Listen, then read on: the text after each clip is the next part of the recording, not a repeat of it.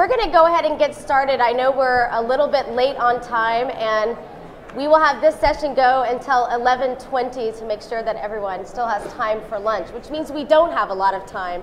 So I want to go ahead and get started because we have such a great, well, to me, a passion, a, a topic that I'm very passionate about, and such a great, a great panel of speakers. My name is Kimberly Flowers, and I'm the Director of Global Food Security here at CSIS.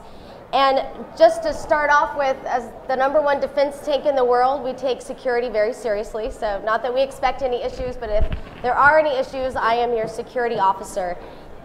So, today, today meaning Global Development Forum, we're looking at development trends. And anyone who's been watching development and global food security issues in the last few years knows it's been quite a fascinating ride. Um, from the food price spikes that happened in 07 and 08, there were documented at least 30 different riots around the world and other civil unrest related to that. And that really sparked uh, renewed interest by the US government as well as the international community to understand better the linkages between food insecurity and political instability. And after decades of decline, the US government and others started to reinvest back into agricultural development. The Obama administration alone has invested over $5.6 billion just in its presidential initiative called Feed the Future. Um, that doesn't include other elements of food security that people think of when they think of food aid or other humanitarian assistance. And when you think about where we are right now in development related to the Sustainable Development Goals, some people could argue that 15 of the 17 development goals could be related back to food security in some way. And I want to talk a little before we really dive in of what we mean in this panel on global food security. We're not talking about food aid or food aid reform or farm bill or really even humanitarian assistance. What we're zeroed in on today is talking about long-term agricultural development. And so that's a variety of aspects from working with smallholder farmers around the world to teach them better practices, raise their income, catalyze markets. It's also about nutrition, particularly in the first thousand days. So it's a host of things, but what's different about specifically Feed the Future and the US government's focus now compared to before is really zeroing in on the root causes of hunger and poverty. And I think a lot of times people don't quite know the power of agriculture. A lot of you in this room do because you've been working on it for a long time. But what's really special about agriculture is its economic leverage. When you look at agriculture, it's the primary source of employment for 70% of the world's poor, and it contributes to one third of the GDP in many of the least developing countries. And we know that GDP growth in ag can be four times as effective as growth in raising income, as, sorry, as growth in other sectors as far as raising incomes. So agricultural development has some serious economic power behind it. We also know that there, it has some serious national security power, or I don't think that's, I, I think because of the, the food price crisis and the civil unrest we saw in those days, is why the US government as well as others are reinvesting in this sector. It's also important to remember that agriculture is a business. When I think about smallholder farmers, that woman, that man, to me, they're already a businesswoman or businessman, but they're also an entrepreneur because it's all about raising their income, it's linking to markets. And we're not going to talk about today specifically of is the private sector important and private sector eh, partnerships. Everyone here, well, we know that and most of you do too. Um, and why that's an interesting conversation to have, particularly to think of how the US government has been engaging the private sector in different ways and how that relates to technology or how that relates to different models of partnerships that are successful or not. That's not really what our focus is on today. What we're going to be talking about is more about the power of policy, about the laws and regulations on the country level, and how that can both inhibit and entice private sector engagement. You know, anyone again who's been engaged in this knows that agriculture is incredibly complex. There's a lot of different layers that have to come together in order for there to be an agricultural transformation. So that's everything from better seeds, better market linkages, um, better information, technology, we could go on and on. But another element of that is around policy. And, and I found that I think the policy environment, that enabling environment, those words, um, it's often not very well understood. It's kind of difficult to measure success. And it can be really challenging to enforce. You can have one thing on paper, but then actually implementing it is, is quite challenging. And the private sector can't really be a true partner in agriculture unless there's the right kind of enabling environment there for them. So that's where that's what our what we're going to be talking about in this dialogue today. We have such a great panel from implementing partners to US government leadership to country level leadership to representatives of the private sector. Um, so I really want to turn to them. And I'd like to turn things on its head a little bit. So instead of ladies first, we will start with men first. so those pictures of, you know, all male panels. Take a picture of this. Nate is my token male. no, Nate is actually the reason I blame him often for my love of policy because uh, working with him before I took this job and, and the work that he's done at Fintrac around enabling environments is part of why I've better understood the importance of policy. So Nate, to start with, what are we talking about? What is an enabling environment and why is it so important? Well, thanks, Kimberly. Uh, I may be biased, but I think this is a really critical topic. Uh, so thank you very much for the opportunity to, to speak on it. Um, so within food systems, the way that we tend to define the enabling environment is that it's the, the set of formal and informal rules and institutions that shape the incentives that, that impact behavior of um, agricultural market participants, smallholder farmers, input providers, food processors, distributors, even consumers.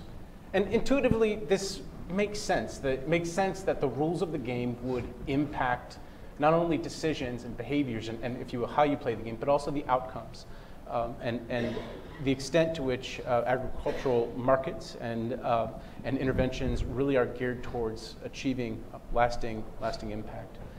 Um, you know, things like timely and valid market information, um, legal and institutional public goods like enforceable contracts, secure property rights, um, relatively free and open trading systems, uh, competition policy enforcement.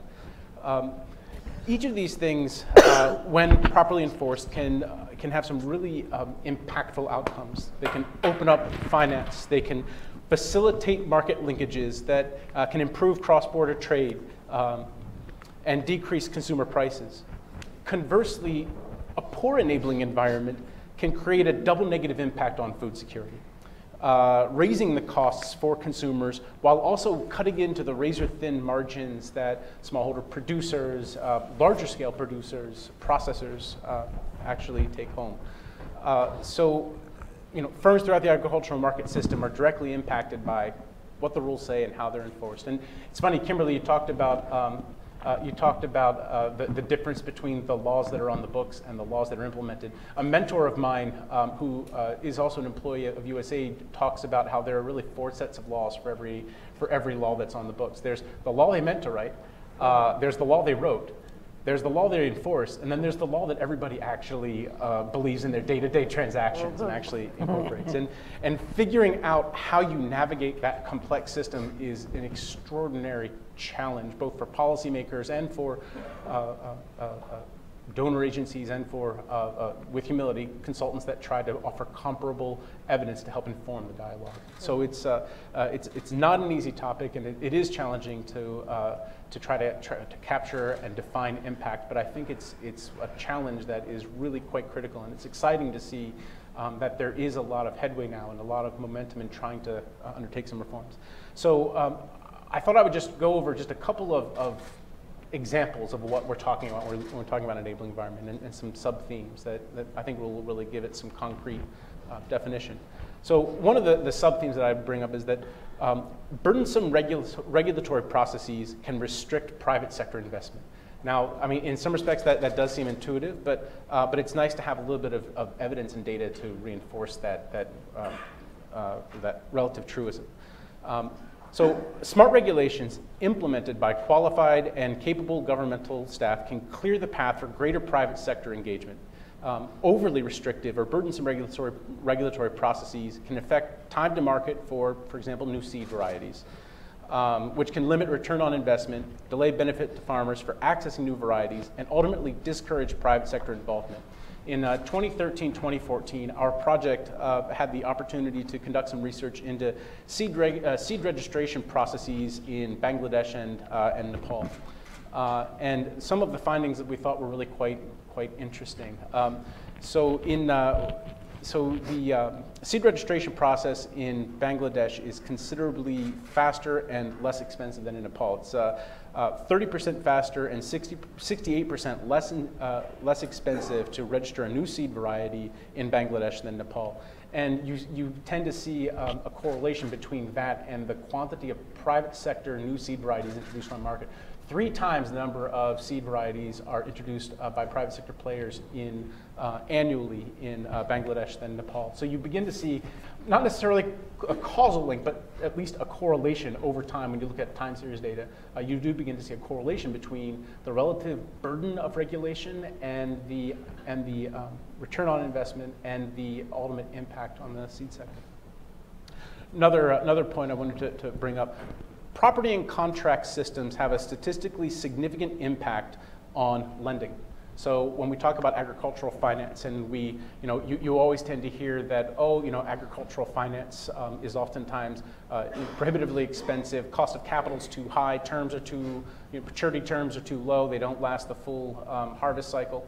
Well, as it turns out, uh, there's been some, I think, relatively groundbreaking research uh, that's been done that, that look at some of the factors that, that drive the cost of capital and um, commercial lending terms. And increasingly, things like creditors' rights um, under bankruptcy provisions, um, the strength of, of, contracts enforcement, and the strength of property rights have a clear, um, a clear positive impact on, uh, on uh, lending terms uh, and have a large order of magnitude impact.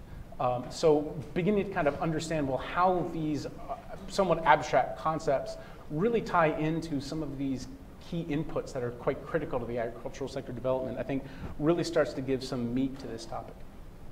Uh, final subpoint I wanted to, to, to mention was that um, regulatory systems can have unintended direct consequences on access to food. Uh, a lot of times uh, in our work um, under previous programs, we've focused primarily on the impact on production and maybe on market linkages, but we haven't perhaps always focused as much on the access question. And uh, there was a, a really um, interesting case study that, that came out in uh, Mexico, in Chiapas State, where um, a, uh, uh, where an enabling environment had real direct consequences on retail food prices, uh, urban retail food prices. Um, so in Mexico, uh, in Chiapas State, there was a, a, municipal licensing scheme for tortilla sellers. Uh, that essentially had, had the impact that it created certain jurisdictions for where you could sell your tortillas, and it had an impact that it, it uh, essentially created mini monopolies um, on tortilla retailers. And this scheme ended up having a 40% um, spike in the price of tortillas, which if you're living in Chiapas State, it's a, a, staple crop. And the cost of this is particularly borne on the, the least food secure, um, poorest segments of society. So, I mean, the, I guess the, the sum total point that I'm trying to make is that, you know, as we approach these topics, we talk about contracts, talk about property, competition policy, there are very real consequences to some of these abstract topics. And, uh, and so, um, you know, I think I'm going to, to perhaps leave it at that, uh, just provide a little bit of this evidence. And you know, there are a lot of topics you really can't cover in a short period of time, things like you know, gender inclusivity, regional market integration. There's so much that I hope we can discuss, but uh, looking at the time, I'll just uh, yield at this point. Thank you. Thank you, Nate. I particularly like the access to food point because, you know, as we think about how we're going to increase production to feed a global demand, a growing population with limited resources, you know, it's not always about food availability. It's really about access and distribution. And it's interesting how a nuanced thing like this that's so not understood can have such real consequences, like you said. Um, let's turn to Pat.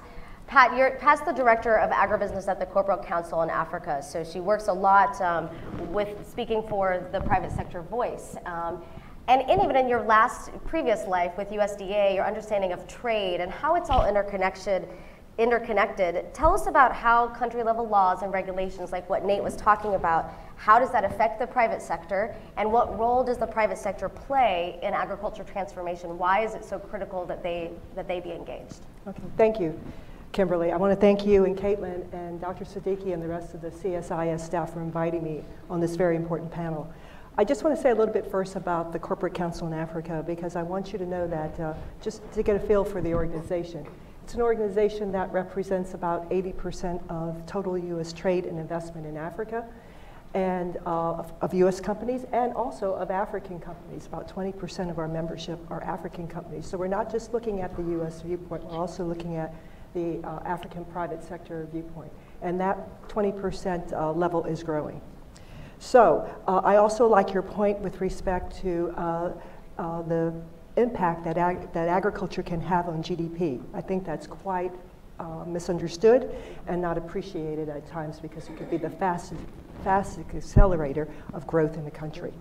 So um, the, the private sector is really, in my viewpoint, the only sector that can uh, ensure long-term economic sustainability. We talk about all kinds of sustainability, but it's the economic sustainability that I'm referring to. And so they're a critical part of this equation. Uh, the government, um, uh, the government in respective countries play a very important role also. Uh, but I, th I, think that if the government of, of countries treat agriculture as a business, and it has not always been treated as a business, then you will see policies with regard to taxes and investment policies and standards and regulations um, and what we call the enabling environment uh, going in the right direction. But it's got to be a whole mindset that this is not a hobby, this is a business. Okay. And uh, agriculture has to be treated as such, as such. And then I think you'll see that women and young people that are uh, that can play a role, and it may not be in the production side of it, because agriculture needs, as you said, it's a very complex field. It needs um, all kinds of players involved in the whole value chain. So, you know, and when I speak of the value chain, I'm talking about the value chain starting with the production, moving into the processing, and then the distribution of that particular uh, commodity to a consumer, whether it be a local, a regional, or an international consumer. So that's a whole lot of players along that value chain. And uh, as you use the word, I think it's very apropos, complex. It is a complex business. It requires um, a lot of players. You may uh, not think of this, but it requires academia. If there's a problem with disease and pests, it's the academic community that we're going to go to. We need technology and innovation, and in this case, Africa has an enormous opportunity to jumpstart and use technology and innovation and avoid some of the mistakes that uh, developed countries have uh, unfortunately had to deal with. You have the US government and other governments involved in this sector. You have the NGO community. Um, and so, um, and then you have the private sector itself. So you have a lot of players in this, uh, in this And you also have a lot of players with respect to different sectors. You have to have, um, as I said before, science, you need technology if you're going to have a modern system. You need infrastructure. And infrastructure is key. If you, if you, produce, you can produce uh, as many commodities as you want, but if you can't move that commodity from the farm to the processing center, then the game is over. So, so infrastructure and energy, you need help. You want to make sure that those workers are healthy. They're an economic asset. Again, think of what I said as treating agriculture as a business. So, um, you know, you need all of these regulations that cover all of these sectors. And finally, and most important, you need um, regulations with respect to, and policies with respect to the community. The community is part of that environment if you're going to really look at it. And if you have community involvement and community support, then you, have a st you stand a better chance of having agriculture um, uh, be productive and successful. And uh, when, when companies look at agriculture, they're looking at um, the aggregation of the smallholder farmers also, because they cannot create economies of scale without some way of aggregating these small scale farmers. And I often, my previous days of dealing with China for 20 years, I often look at, back at China's agricultural transformation. And starting in the 80s, if you were to travel, it's different now, but if you were to travel throughout the North China Plain, where many of these uh, farmers are in China, uh, you would see huge tracts of land. You would think you were in the United States, but you were in China.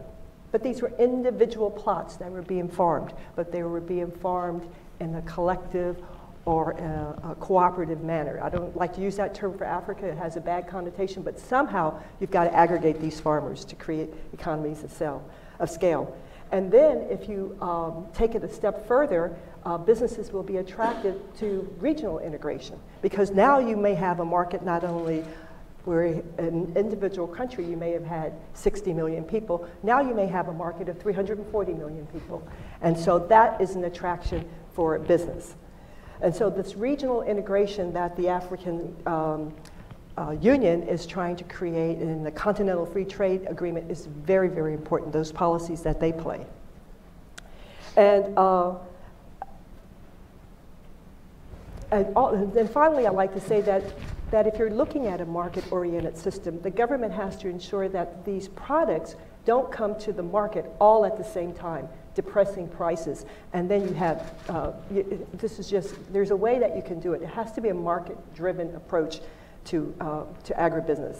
Let me conclude, because there are a lot more things I can say, but let me conclude by just giving you a few examples, because you may think, oh, it's just the big guys, the big companies that are playing in this field. And uh, yes, they are, but they're also smaller companies. And I just want to give you a few examples and how the, the complex relationships that they have in this field. Uh, Coke, that is a big company. Okay, but you might be surprised that in there, I'm giving you examples of our member organizations, by the way. Uh, they um, are involved in better, better management practices. They use agricultural products. They use water. They want to make sure the water quality is good.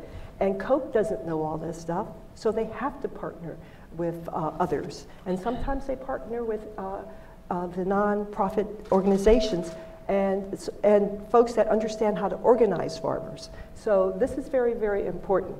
Uh, Chevron. Uh, Chevron is an oil company, but Chevron is uh, committed to the community. And so they get involved in areas like the Niger Delta. You don't have to have a perfect economic situation. There are problems in the Niger Delta, but they're there. They were in Angola, and they still are in Angola after the war. Okay, let me turn to a smaller company, Acrow Bridges. They're a member of uh, CCA, and uh, they have built feeder roads in the Cameroon. But the feeder roads weren't for agriculture per se, but the agricultural sector uh, is using those feeder roads to get their products out. Okay, Vital Capital. This is a, a company that belongs to CCA, and they're an impact investment firm. And they are involved in agricultural production in Angola. And they take what I call a holistic approach, making sure not only that agricultural productivity is increased and the farmers are getting a decent return for their money, but also they're uh, making sure that the community is being served with social programs, with health programs, and education programs. And finally, International Green Structures. Uh, they're uh, another uh, member company of our organization. They build affordable housing. They built affordable housing both in the urban sector in Kenya and also uh, they're looking at the rural sector. Uh, that's important. Where are people going to live? So, um, uh, in conclusion, I want to say that indeed the, agri, uh, the agribusiness sector has a critical role to play in long-term economic sustainability, but they need countries to have a business approach, or at least leaning in that direction, in order to come in and they need for countries to create market-oriented policies that they can begin to work with and have some impact on economic sustainability. Thank you. Thank you, Pat.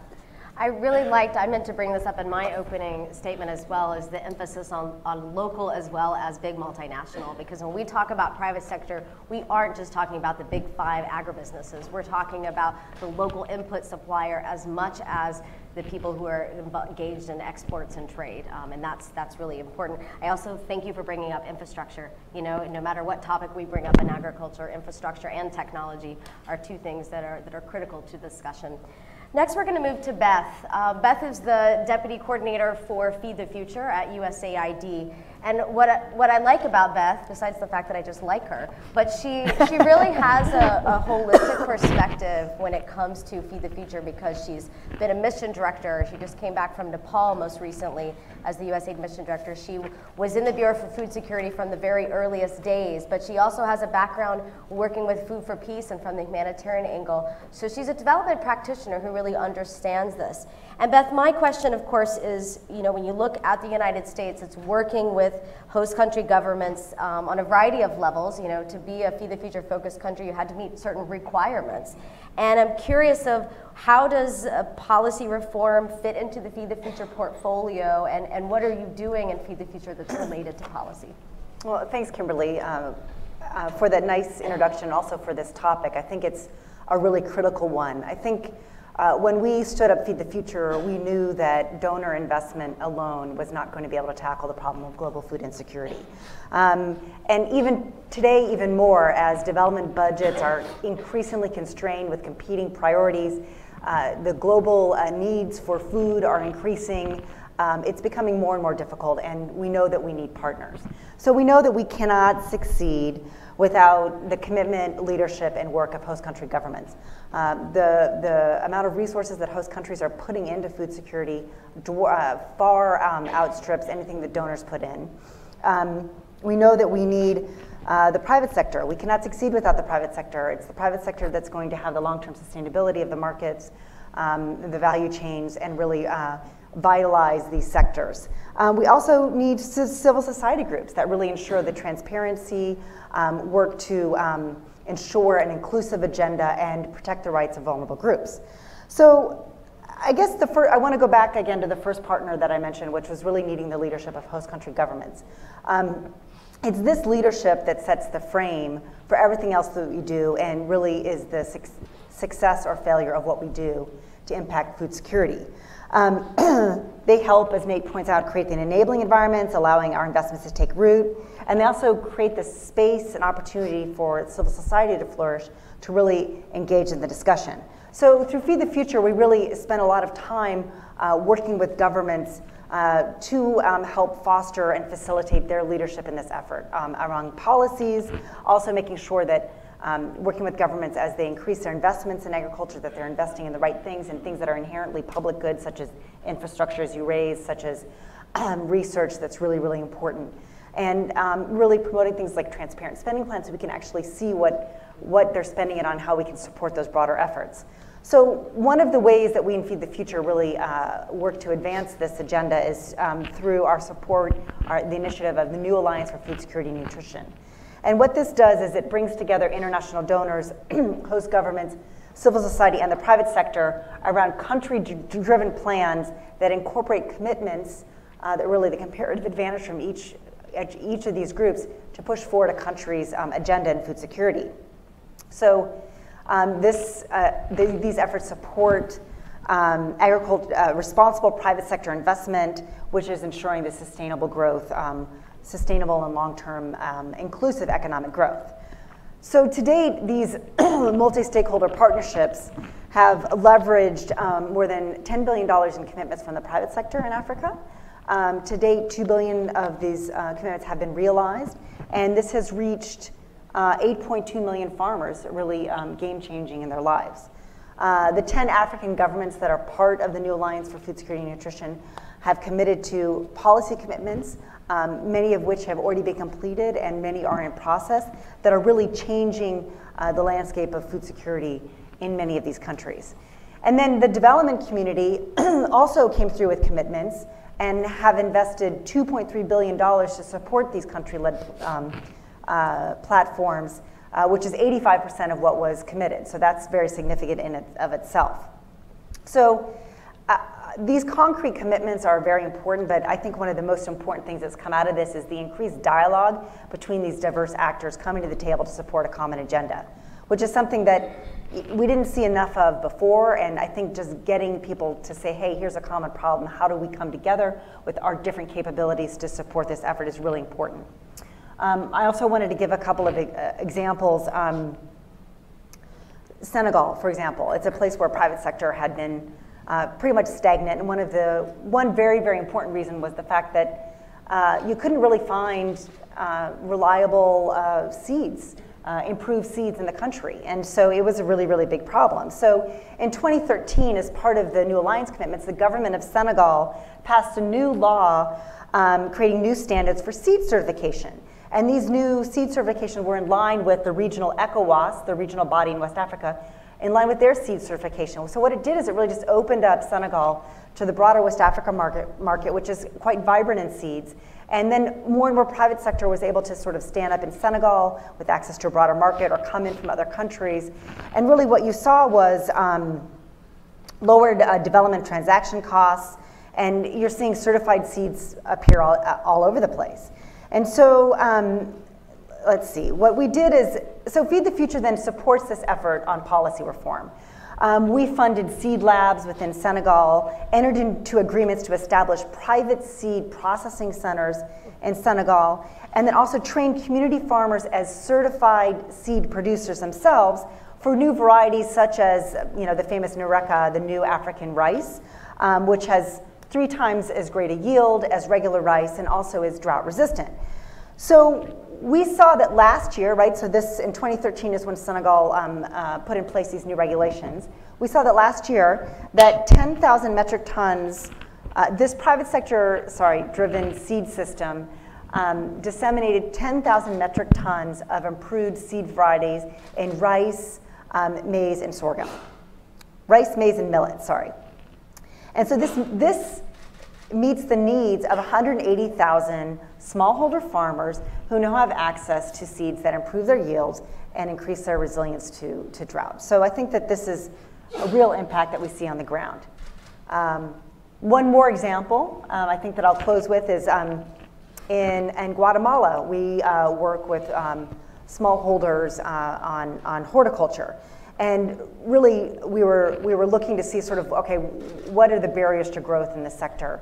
And working with the government of Guatemala, we come to, we come to find out that actually uh, the use of pesticides leaves enough pesticide residue on the horticulture, on the products, that they're actually refused entry in the United States, of course, the huge, huge market to the north. And so what we did is we, we did an analysis of what we could do to, to change this.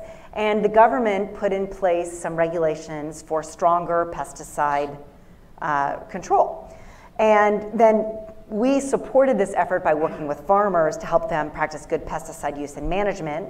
We worked with testing facilities um, and able to implement the new standards, and then importantly, worked with the national laboratory so they could become a certified tester for um, pesticide residue that would be accepted in the states.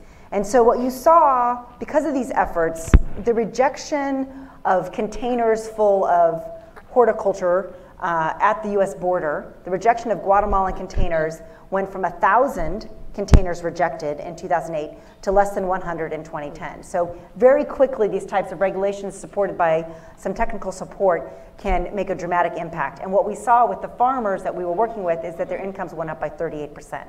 And that is the kind of impact I think we're seeking and that we can see with effective policy reform. Thank you, Beth. I particularly like your point on the host country leadership has to set the frame because that's a perfect transition to move to Agnes Kalibata. Agnes has been a former ag minister in Rwanda and she now leads the AGRA Foundation, which I'm sure she could tell us a bit more about. And as you can imagine, you're really the host country voice here. So talk to us about the challenges, the successes of how this actually looks on the ground and with country leadership so that we can have an agricultural transformation.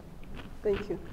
Um, thank you for having me. Um, so I would love to start from where you just stopped, but let me, let me just back up a little bit and talk about what I, I look at as good news coming from the continent. And, and uh, the good news is that this recognition of the role of adopting policies to ensure that agriculture starts moving.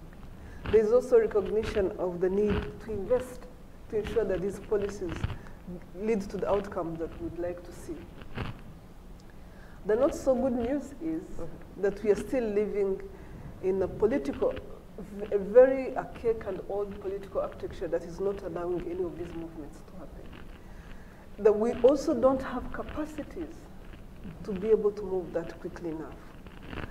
That we probably, to legitimize what we do, even me in my previous role as a minister, to, to, to legitimize my job, I'm not going to accept help sitting down, you know. Mm-hmm. you, come, you coming, Beth, and you coming to my office and telling me, oh, I think you need help here and there. I'm going to tell you, so who do you think you are? You know, mm-hmm. I'm the minister here. I must know what I'm doing, you know. So, so there's that lack, real lack of capacity to be able to move some of these policies and, and, and have the evidence that, needs, that one needs to be able to move policies, but also then standing your ground and saying, you know what, if we are going to lead these countries, we need to be legit, you know, to legitimize our positions by saying we can do it, you know, even though it actually needs very uh, good abilities and capacities to be able to drive these processes that we don't have. Mm -hmm. So there's going to be real need for partnerships, but some, some other failures that I see is failure to recognize the increasing role of the private sector and provide that room so that the private sector can become a key player. It's, it's changing in places, but it's not always the case. And uh, then the lengthy uh, process of policy reform, even when it gets identified, it takes like forever to be able to, to reform a policy. And then the inability to enforce policies when we have them changed and to have institutions that will match those policies that were put in place. Because policies are not enough in themselves. They have to have appropriate regulatory instruments to ensure that they happen, right? So the inability to put these instruments in place becomes a very, very serious challenge, and most people know that already. So there's a, if, if I was to, the, the way I look at, the, from an AGRA perspective, the way I look at the continuum of things you need to do to get agriculture moving, even when you have investments, probably our weakest point, because we are always as strong as our weakest point, our weakest point is going to be policy. It's going to be policy. It's not technologies, it's not access to input systems, it's not whatever. It's going to be policy and how we set up mechanisms to, uh, to drive policies in these countries. So, but there, has been real uh, good examples leadership on the continent that shows that it's doable. Mm -hmm. Some countries have taken on the challenge and started working on policies that will ensure that they are, the, they are driving food security and nutritional security. You're seeing this in a few countries. Um, in 2000 and, 2003, between 2003 and 2007, when countries decided they would drive the CAADP agenda, about five countries, six countries immediately started putting more than 10% of their budgets in agriculture. For these countries, actually, they've been able to increase agriculture, uh, the growth in agriculture faster than their populations are growing. And three of them have even had reductions in poverty that are related to what has happened in the agriculture sector. So there's evidence that if the right things are done, if the right policies are moved, then actually growth does happen. And by the way, in some of the poor countries, it's 11 times, not even four times. Yes, 11 times, Africa, absolutely. Exactly. Mm -hmm. 11 times the growth in agriculture is 11 times as impactful mm -hmm. as mm-hmm. growth in any other sector. So there's evidence of what can be done, but it's hard work. The hardest part of this work I've realized, I've come to realize, is around institutional building. Mm -hmm. You know, the, the, policy reform is one thing, but the building of institutions and coming through lot of institutions is just so difficult. It's so difficult, and it's not what we are. Culturally, you know, we, we don't have that in, in, you know, that's not we, we do. We, I mean, we, before you institutionalize certain things, there's always the, the tendency to find shortcuts. And we're still, you know, in one way or another trying to find that by you know, we're still in the shortcut era. We are not yet in the, in the strengthening institutions era. One country that has worked extremely hard to build, but also has been known for reforming institutions for so fast is Rwanda, for instance. Mm -hmm. I mean, there's this joke around institutions reforming faster than they are formed. You know, an institution is formed before it takes it's being reformed. Then before it takes feet, it's being reformed. And th that really shows you the urgency and the need that the country is trying to put into trying to understand what is right. But also Rwanda is known for being able to learn from its mistakes and trying to strengthen the next steps going forward. So there's real success in, in a few countries here and there that we can learn from. But I think the next important thing then goes to what you said around private sector and building sustainability systems. The, the most important thing is not what we are going to do as governments. The most important thing is, is the kind of policies we put in place to ensure that private sector does establish itself and does become the drive of businesses because Africa has made several false starts. And I call them false starts because every time you go back, then you know you actually that means you didn't succeed. And the reason that has been the case is because private sector never really got to establish the right way. So in, now in AGRA, one of the things we are looking at is how do you find some of these countries, how do you work with some of these countries that are really committed to, re, to reforms, whether they are working with USAID and other institutions, but very committed to reforms. and support them through that process, whether it is improving coordination systems in the country, whether it is improving evidence and policy and, and whether it is improving advocacy and generating policy from, I mean, generating evidence from other countries and using it as an opportunity for them to learn. How do you use this and strengthen their, the, what they are doing and where they are going? This is some of the things that we are trying to see a role that is, is going to strengthen uh, the role of policy and, and, and how it plays on the continent. Then how do you ensure that private sector, there are good pra practices from within the continent that show how private sector can be a key player in what we're doing? How do you ensure that these, these lessons are being passed along? And how do you ensure that the regulatory instruments that are needed are being put in place, whether the country has the capacity or is you're supporting the existence of those capacities? So there are real opportunities here, and uh, I think there's forward movement. The most important thing is there's recognition that there's a need for policy change, there is recognition that there's a need for investment in policy change, and there's recognition that private sector and reforming to ensure that private sector becomes a key player is going to be the way to go in the future. So it's just taking longer. It's uh, difficult in some cases, but the, the movement is, is more forward than backward. Excellent. Thank you so much. It is more difficult, difficult than you know for me not to ask my wonderful questions to them because I have a lot I want to talk about, whether it's the Global Food Security Act or the World Bank's Enabling Business and agriculture because those are some of the things that we're following closely here. But in the interest of time so that we can wrap up at 1120, I'd like to turn to the audience and, and do one round of questions. So if you have a question, raise your hand. Um, we have mics that will come around. I will ask that you introduce yourself and kind of where, where you're coming from so that we know who you are and to keep your questions, comments very brief since we do have a limited time. We'll have Catherine in the front right here. Raise your hands high so I can see you all. Okay. Good. Hi, should I go ahead? Yes, go ahead. Uh, good morning and thank you. This was a fantastic discussion and I wish we had could continue this all day because I think there's so much more that we could talk about.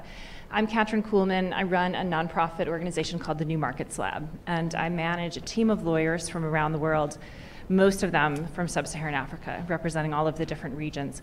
I wanted to ask a quick question about the regional, just to follow up, and then also bring this to the international level too, because I think that when we think about policy, it is a very interconnected system, and as markets expand and global value chains become more interconnected, I think that we really do need to focus very much, and I appreciate the focus of the panel, on the country level, because I think everything starts and stops there. But as we think about what's happening at the country level, how does that interconnect with some of the regional policies and the international policies? So my question on the regional is, uh, Beth, I appreciate very much your example of ECOWAS, and I think that going into a very concrete example like that is really, really helpful. How do we think about broader regional harmonization within Africa? Pat, I think, mentioned um, the Continental Free Trade Agreement, which is still very much an aspiration, but how do we start to get there? We've looked at the differences between all of these different different regional agreements, and there are some things that will have to be worked through. So what do you all think about that, very briefly? And then at the international level, for example, what is happening at the World Trade Organization? How does that impact um, the policy decisions that are being made within countries? Um, everything from the Trade Facilitation Agreement, which is a relatively new agreement that will impact cross-border trade and hopefully improve the time that it takes to things like sanitary and phytosanitary standards. So thank you again very much. Thank you so much. We'll go right here, the man in the green shirt. Hi, thanks. Um, your question was a good segue to mine. Um, I'm Gary Merritt, uh, ex-USAID. When I left uh, West Africa in, um, it was 1999, after some 20 years there, there uh, we had been participating with uh, a few governments in West Africa, part of the CFA zone, with the French, and it, with ECOWAS uh, people on a regional plan for West Africa. Uh, and it was labeled uh, 2020. And uh, it was sketching some very ambitious infrastructure prerequisites that we felt we had identified.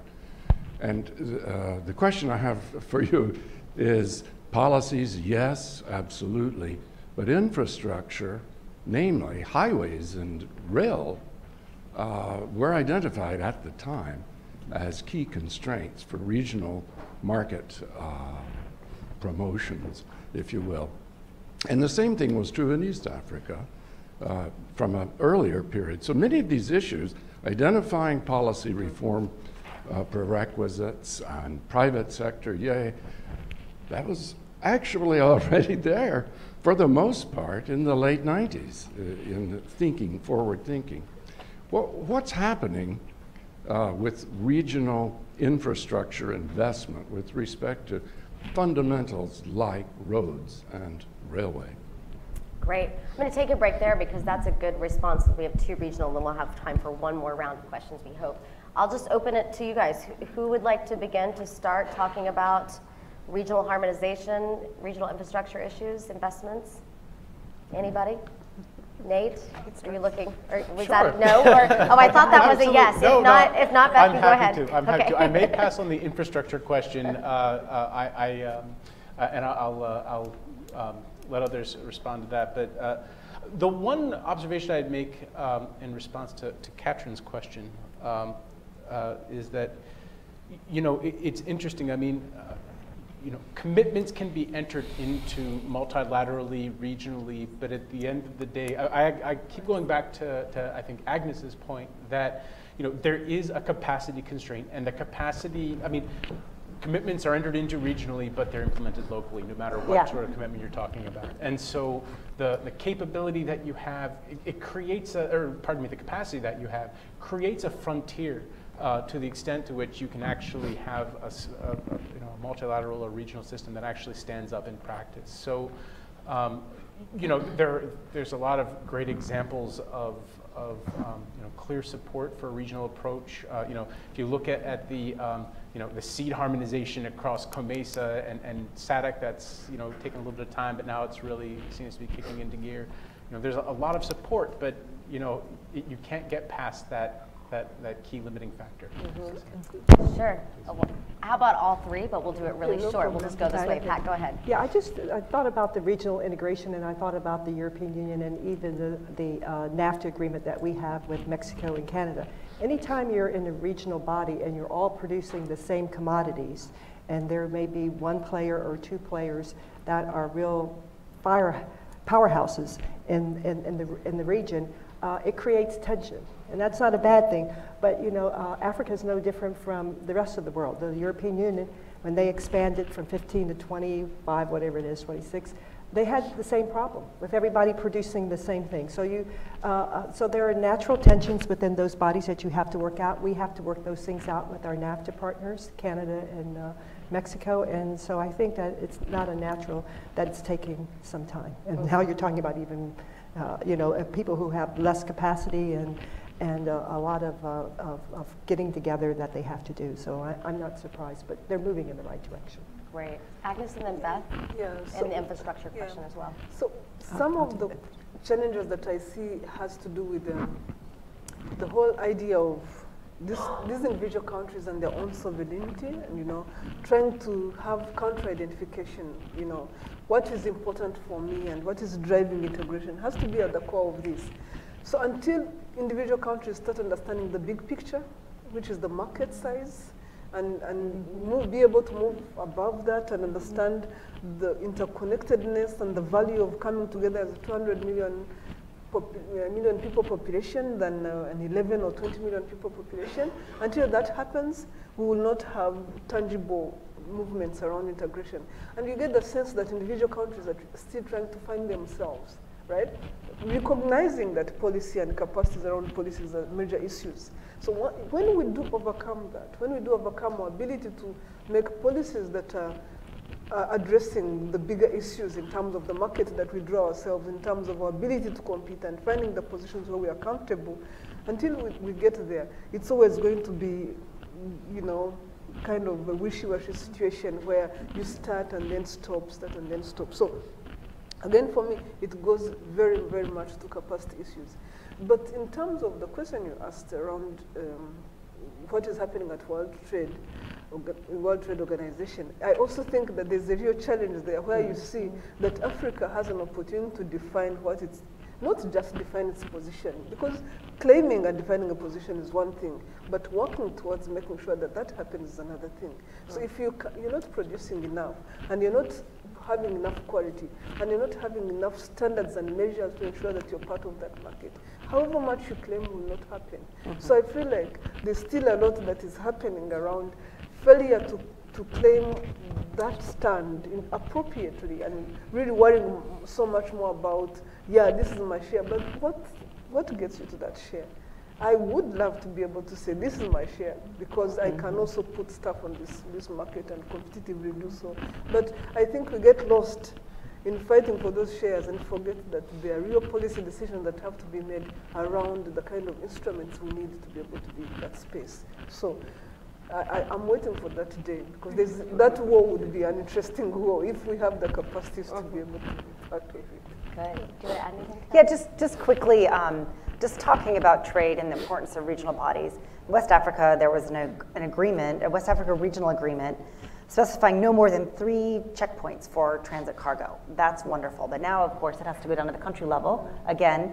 Um, and so, really, uh, in Togo, a, a, group of private sector uh, players got together and had an advocacy campaign and brought the uh, Minister of Security and Civil Defense to go see sort of how hard it was to go up and down Togo with some cargo. And um, I think this was really eye opening for him. And because of this trip, um, it was th- this issue was first raised with this regional agreement. Uh, then he, you know, some really active people got him out there, and he decided to make some changes, and they were able to reduce sort of the number of checkpoints and take the number, the amount of time it took to go up and down Togo from four days down to one day. So I think that this is, I mean, it's important to sort of elevate issues, but again, the, the decisions have to be made at the country level. So mm-hmm. agreed. In the interest of time, we're going to take one final question, which is never enough, right here. The guy in the yellow tie. Hi, good morning. I'm Emilio Bunge from Development Finance International. Work with a number of agribusinesses, medium and, and large, in, in a lot of these issues, and a proud member of CCA. So I shout to Pat here. I guess my question is I want to push this notion of, of um, agriculture as a business because at the same time we don't want to perpetuate poverty. And if we're always thinking of smallholder farmers, you know, even if we increase their income three times, they're still making, you know, instead of $2 a day, $6 a day. And so, uh, uh, uh, how are we thinking? You know, there is a transition, but no developed economy has agriculture of more than five or ten percent of their GDP. So, uh, how long term are we thinking to solve those issues in terms of you know non-farm jobs, uh, and then resolving the tension of you know food access that you were talking about? What are the price of food as we increase you know uh, the, the incomes of the farmers and you know the incomes in, in the food chain? How that translates into consumer prices? Are they willing to pay more? Thank right. you. Pat. Okay, so, so I, I, look at I, I, look at this this issue along the whole value chain. I'm not. Ju- if you just talk about farming, then mm. yes. But if you look at the processing sector, I mean, look at the United States. Look how big our agri sector business is. We have uh, General Mills, we have Kellogg's, we have all of these companies that are in that processing uh, mode. If Africa moves toward that kind of agribusiness model, and they can, there's nothing that prevents them from doing it, then you're not talking about, uh, you're talking about a very sophisticated and modernized system that uh, is very inclusive of, of, uh, of all the sectors of the value chain. And the farmer's income here certainly is not two or three dollars a day. So it's an evolution. Mm -hmm. Great, thanks. Thank you so much for our panel today. I just want to make a couple of closing remarks. Um, one is if you haven't looked yet, go to the CSIS website. We just launched a new website on Tuesday and it is beautiful. Um, and when you go to that website, look for the Global Food Security Project and make sure to sign up for our updates so you can know what else we have upcoming. One thing we didn't get to talk about today, which I would have loved to, but is around benchmarking indexes, because that's something that we're looking at right now. The World Bank released the Enabling Business of Agriculture back in January. It's sort of its second year. Last year was a pilot with 10 countries. This year it's 40 countries. There's been some other indexes in the past I always say that word wrong. Anyway, thank you. um, we're really looking at that. How can different groups use that? We'll be doing a paper um, and doing an event around that in about a month. So if this topic interests you and that interests you, please continue to stay in touch with us. I also need to make an update around lunch. Now is lunch, a little early lunch, but no one ever minds that. If you want to watch the Ebola documentary, which is really great, I watched the whole thing, it's really fantastic. Um, go pick up your sandwich on the concourse, which means that's down the stairs, and go to room C115 for if you want to watch the documentary. Otherwise, go grab your lunch and you can eat here on the second floor or any of the other concourse rooms downstairs. Thank you so much for coming and to our panel today. Thank you, Agnes. Priscilla and I are coming to Thank Kenya you.